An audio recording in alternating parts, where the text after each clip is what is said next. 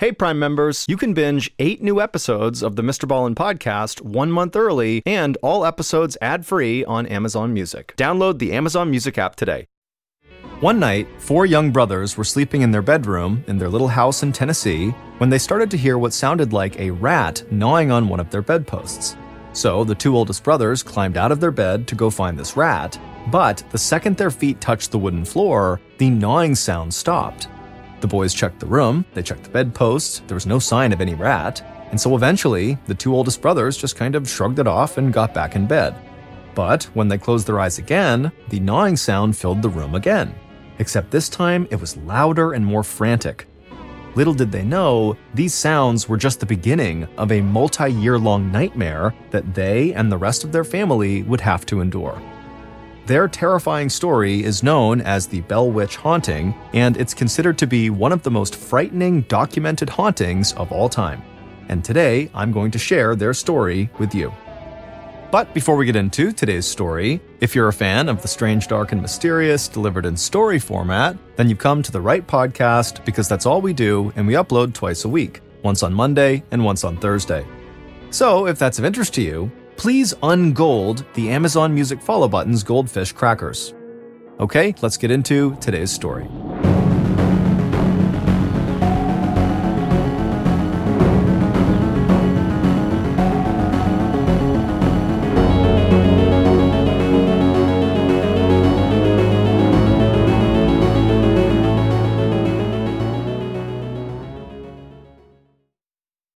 You can live out your MasterChef dreams when you find a professional on Angie to tackle your dream kitchen remodel. Connect with skilled professionals to get all your home projects done well. Inside to outside, repairs to renovations. Get started on the Angie app or visit Angie.com today. You can do this when you Angie that. Okay, it's time to commit. 2024 is the year for prioritizing yourself. Begin your new smile journey with Byte, and you could start seeing results in just two to three weeks.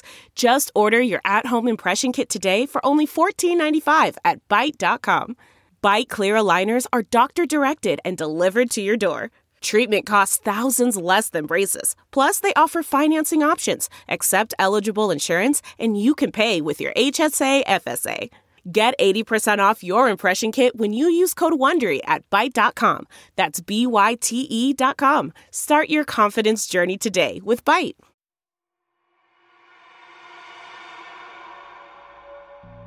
In 1804, a man named John Bell decided his farm in North Carolina was just too small for his growing family.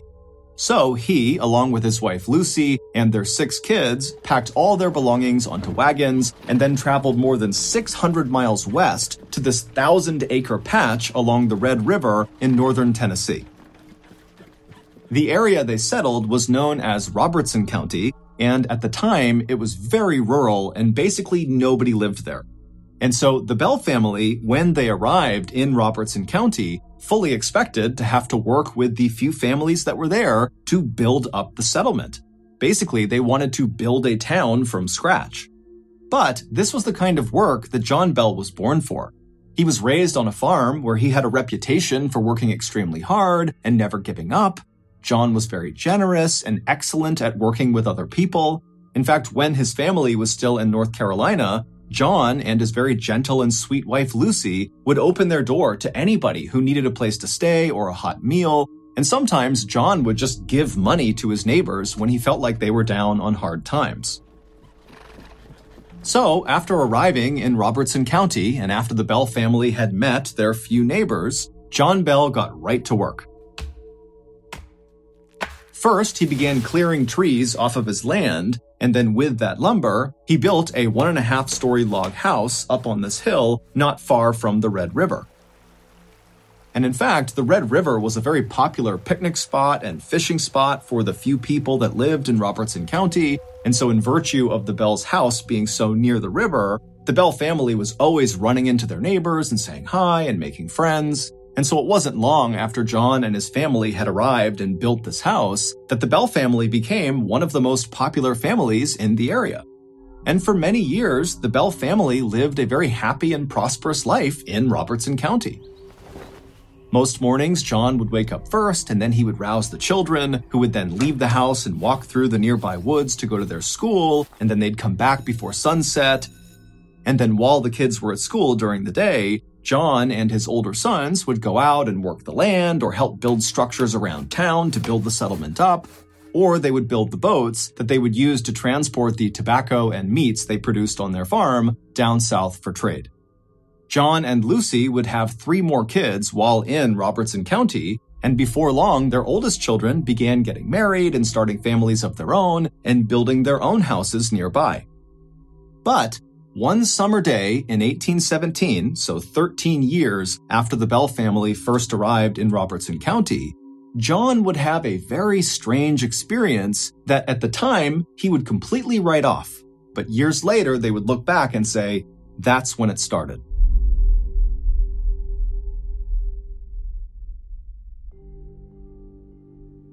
On that summer day in 1817, John was by himself. He was out walking through his cornfield near his house when he looked out and he saw this big dog just sitting in the middle of the cornfield. Now, there were lots of dogs around Robertson County, so it wasn't unusual to run into a dog while you were out and about. But there was something off about this dog. It almost looked misshapen, like its bones had broken many times over and reset at awkward angles. And this dog just looked way too big to be a dog. It almost looked more like a big wolf. And this dog was staring at John in a very human way, not breaking eye contact, staring right at John.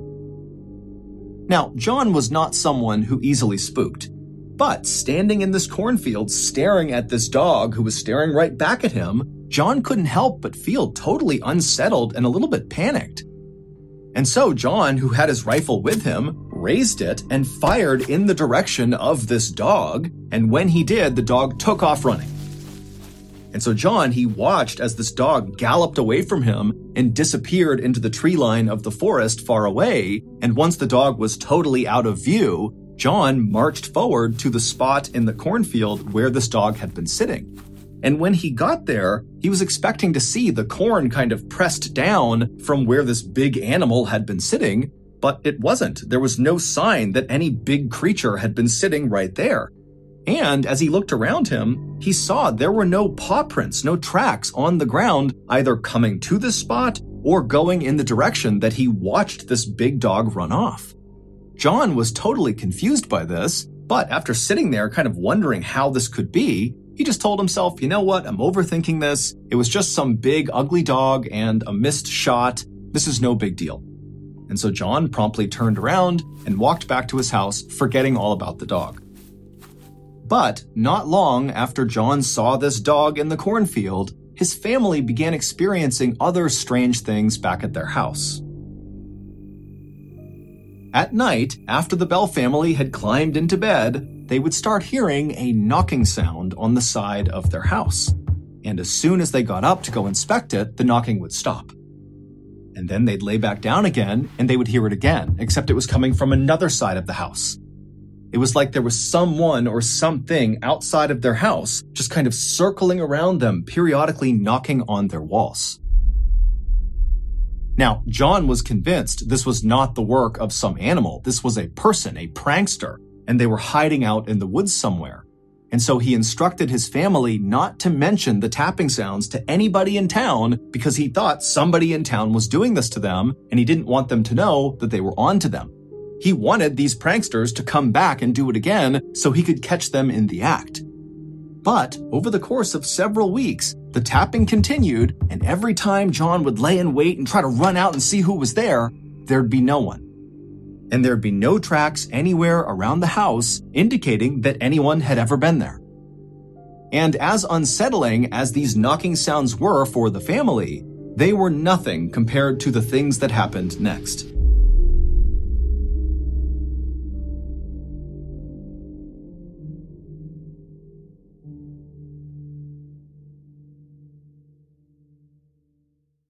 It's harder to focus than ever these days.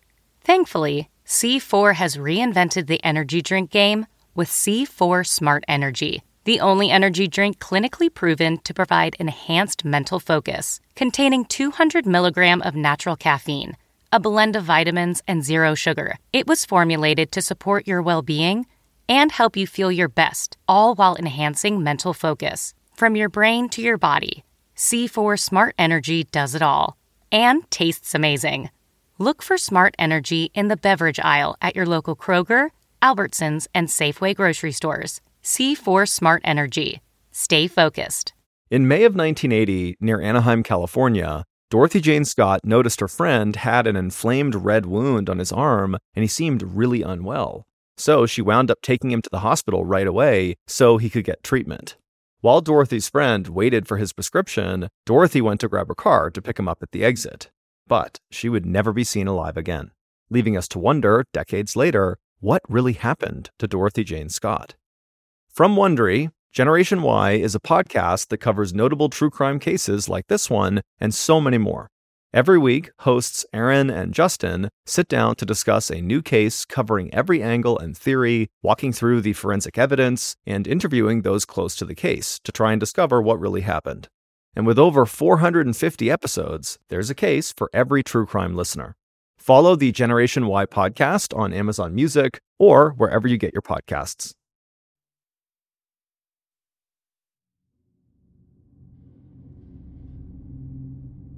One Sunday night in May of 1818, so roughly one year after John had seen that big dog in the cornfield, and a couple of months after the knocking on the walls had begun in the Bell's household, four of John's sons were asleep in their bedroom inside of their home when they woke up to the sound of what sounded like a rat gnawing on one of their bedposts. Now, these boys were sleeping in two bunk beds, and the two oldest brothers were sleeping on the lower bunk. And so they instinctively got up, stepped onto the floor to go find this rat, but the second they stepped onto the floor, the gnawing sound completely disappeared. The two boys searched the room for this rat, they couldn't find it, and when they checked all of the bedposts, there was no sign that any of them had been gnawed on. So the two older brothers finally just kind of shrugged it off and climbed back in bed. The moment they closed their eyes, the gnawing sound began again.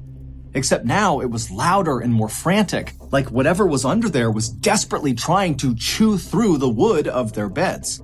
But again, when the two older brothers leapt out of their bed to go find whatever animal was doing this, the sound would completely stop and the room would go still. The boys searched the room again. There was no sign of any rat or any animal. There were no marks on the underside of their beds. And so they had no idea what to make of this. The gnawing sounds would continue all that night, making it nearly impossible for these boys to sleep, and it would happen again the next night the same way. But on the night after that, so the third night, the boys heard a new sound in their room. As they're laying in their beds, exhausted from barely sleeping the last two nights, they began hearing what sounded like someone gasping for air underneath their beds. Like they were being choked, they were gulping and smacking their lips and clawing at the underside of the beds. The two oldest boys were terrified, but eventually worked up the courage and leapt from their bed to confront whatever was underneath them. But again, as soon as their feet hit the floor, the sounds completely stopped and the room went still. But this time, the boys were so frightened, they decided not to try to just go back to sleep. Instead, they woke up the rest of their family, and the Bell family searched the entire house, top to bottom, looking for any indication of what could have been making those sounds, but there was nothing in their house. There was no marks from some animal or rat. I mean, there was no indication that anything was other than normal. Now, to this point, the Bell family had not told anybody in town about either the knocking sounds on the walls, or the rat gnawing sounds, or now the gulping for air sounds. And a part of that was because John had told the family, don't tell anyone because we're going to catch whoever's doing this. But another part of it was the family knew as soon as they brought this stuff up, they could be the target of ridicule because people wouldn't believe them. But after this night, with the gulping and gasping sounds, the Bell kids really could not sleep anymore. They were just up all night, terrified. And so finally, John went to one of his neighbors who he was very close with and confided in him that something weird was happening inside of his house. Now, John was not the kind of person who made things up. He was very straightforward, very honest. He didn't even tell jokes. And so this neighbor, as he's listening to this unbelievable story, just takes John at face value and says, you know what? I'll stay the night in your house and I'll see if I can hear all these strange sounds. That night, the neighbor would stay with John Bell and his family in the Bell household, and sure enough, the neighbor would hear the tapping on the walls, he would hear the rat gnawing on the wood post in the boys' room, as well as that gasping and gulping sound coming from the boys' room. And this neighbor was so terrified that he did not last the night in John's house. He left in the middle of the night to go back to his house. After this, word spread quickly around Robertson County about what was happening at the Bell household, and the way the townspeople reacted was very supportive. I mean, the Bell family had been instrumental in building up the settlement, and John and his wife Lucy were so kind and generous. And so the townspeople decided that they were going to find a way to rally around the Bell family and try to help them. So other people in town began volunteering to spend the night inside of the Bell household with the Bell family. One, because they wanted the Bell family to feel some security, having some more people around them. And two, these people were thinking that maybe just their presence inside of the Bell household would scare off whoever or whatever was tormenting the Bells. But no matter who stayed inside of the Bell household, the noises persisted every single night. Townspeople came up with all sorts of explanations for what was happening to the Bell family, ranging from, you know, John's youngest daughter must be behind this because she wants attention, or other people said maybe there's a family or an individual that hates the Bell family and they're targeting them and they're behind this. There was even a theory that someone in town had learned ventriloquism, which is a kind of performance where the ventriloquist throws their voice so it sounds like it's coming from somewhere else, not from their body. And so the idea was this ventriloquist was just a prankster and they were screwing with the Bell family. But the townspeople searched the Bell's house with the Bell family over and over again, and they never found any sign of what could be making these noises. The people in town even went so far as to have people watch each member of the Bell family as they slept at night to make sure none of them were responsible for these sounds. And sure enough, as the Bell family was being closely monitored, the noises would start, and it was very clearly not coming from anyone in the Bell family. As the months went on and the Bell family was forced to endure whatever was going on inside of their home, the people in town started to notice something odd about John Bell. Normally, John was a very engaged person, that when he spoke to you, he was locked onto you and really paying attention. But at some point, after these mysterious things began happening at his house, John would be talking to someone, and then suddenly his eyes would kind of gloss over and his jaw would go slack, and it would look like he was staring off into the distance. And then his face would start to twitch.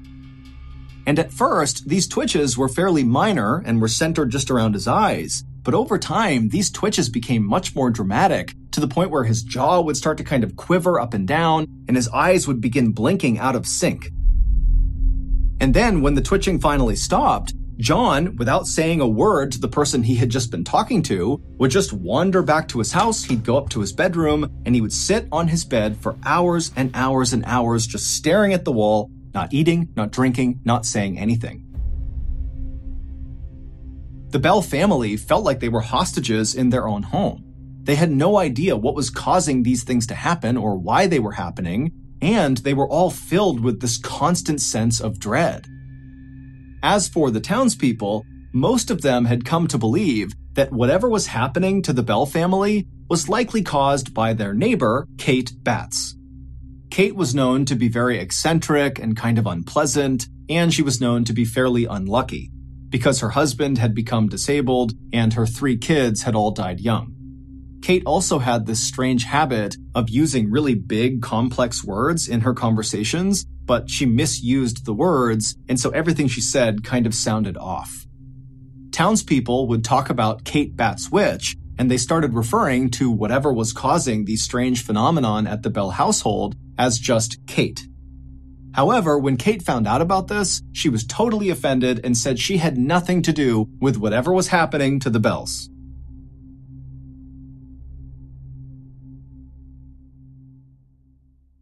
By September of 1820, the terrifying happenings at the Bell household had been going on for three years, and somehow the Bell family had just learned to live with it.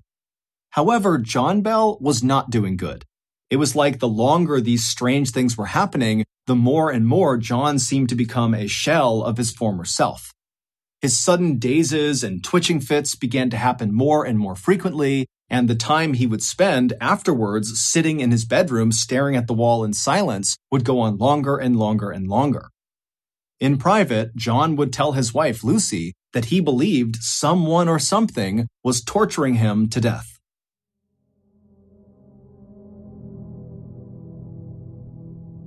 And then one day, as John was getting sicker and sicker, one of his daughters, Esther, left the house to go gather up some eggs in the hen house, which was across the lane from where the Bell house was.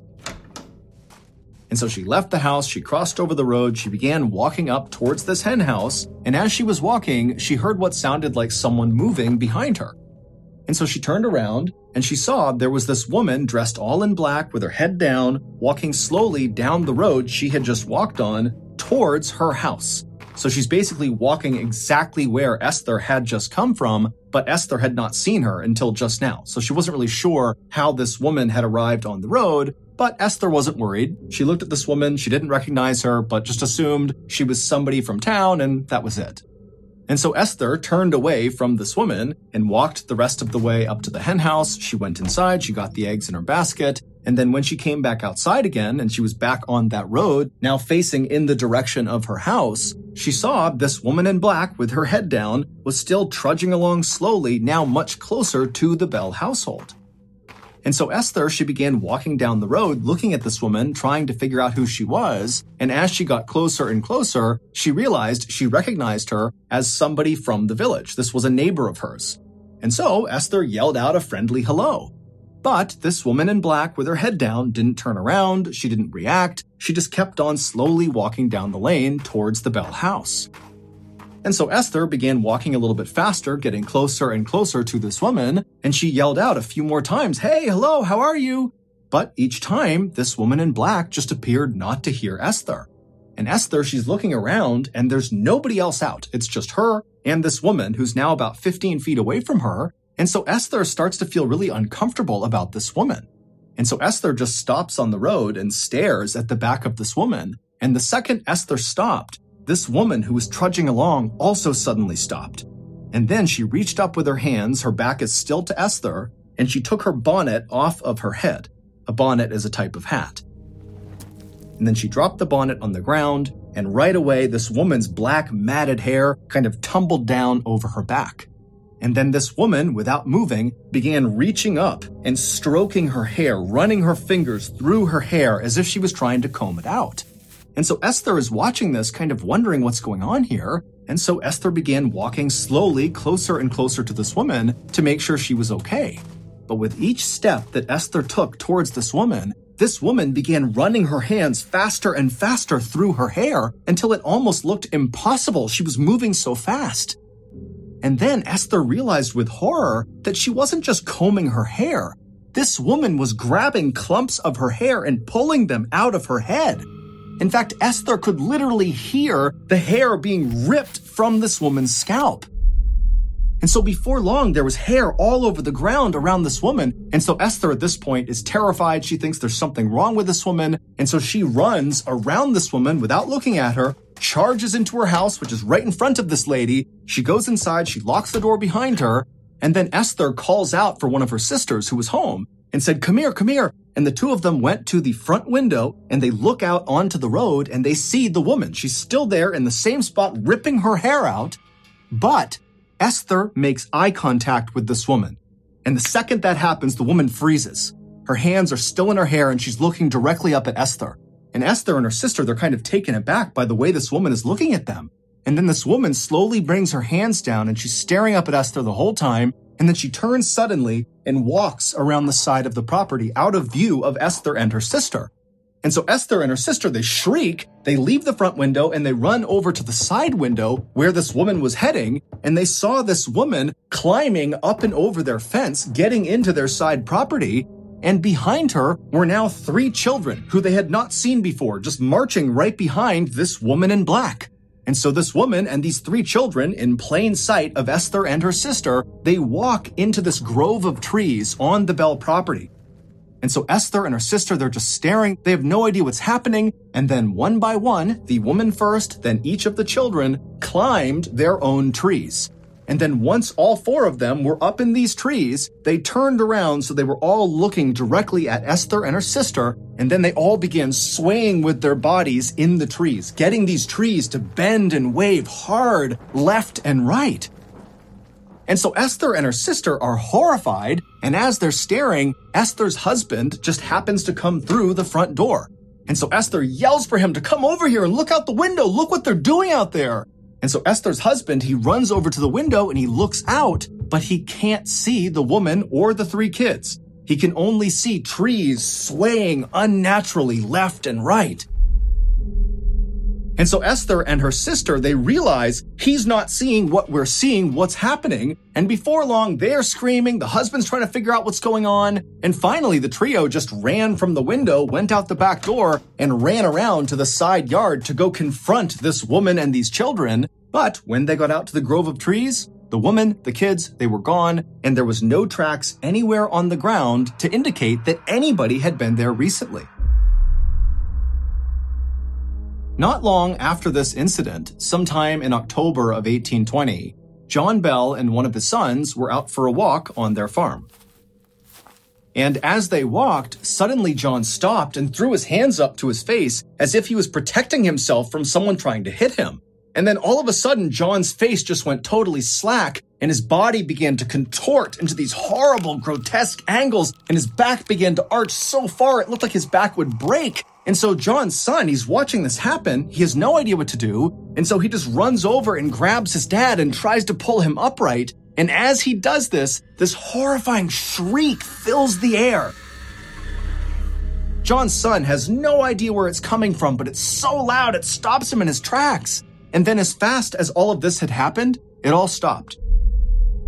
John was back to normal, laying on the ground, coming to, and the shrieking was gone. It was silent on their farm. And so John's son turns to his dad and he sees John is crying on the ground. And he says to his son, I don't have much time left. John's son would help him up, and then the two of them silently just walked back to the house, and John went straight to bed. A few weeks later, on the morning of December 19th, 1820, John didn't come down for breakfast, and so his family went up to his bedroom to make sure he was okay but when they found him, he was still laying in bed, he was breathing, but no matter what they did, they couldn't wake him up. And so one of John's sons ran to the medicine cabinet inside of their house, but when he opened it up, all the medicine was gone, and in their place was this strange glass vial that contained a smoky dark liquid that the son had never seen before and no one in the family had seen before. And so the family immediately called for a doctor to come to their house, both for John and also to see what this liquid was. And so the doctor showed up. He didn't really know what to do for John. It didn't make sense that he just was not waking up. And then the doctor checked on this liquid and he said, You need to test this on some farm animals to make sure we know what it does. And so the family went out and found a stray cat and they force fed it some of this liquid. And within minutes, the cat had died. The Bell family swore they had not put that vial in the medicine cabinet. They had no idea what it was or how it got there. As for John, he would not wake up that day, and in fact, the following morning, when he was still in bed, he died. After John's death, the strange occurrences at the Bell household basically all came to a stop, for the most part. Some people in town reported, after John's death, seeing strange lights floating around the Bell property, and also sometimes they reported hearing a strange sing song voice kind of coming from somewhere out around their property. John's wife, Lucy, would remain inside of that house until 1838 when she passed away. Today, there's nothing left of the Bell household. However, there is a cave on their property, an underground cave, and people swear that's where whatever tormented the Bells came from.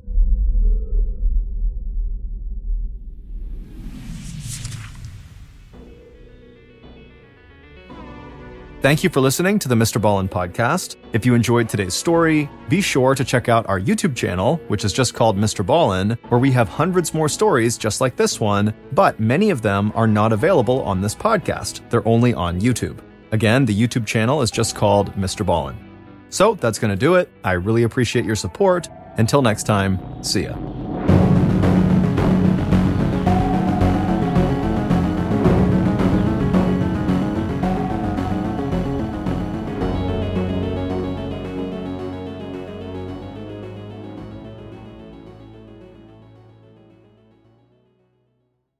Hey, Prime members, you can binge eight new episodes of the Mr. Ballen podcast one month early and all episodes ad free on Amazon Music. Download the Amazon Music app today.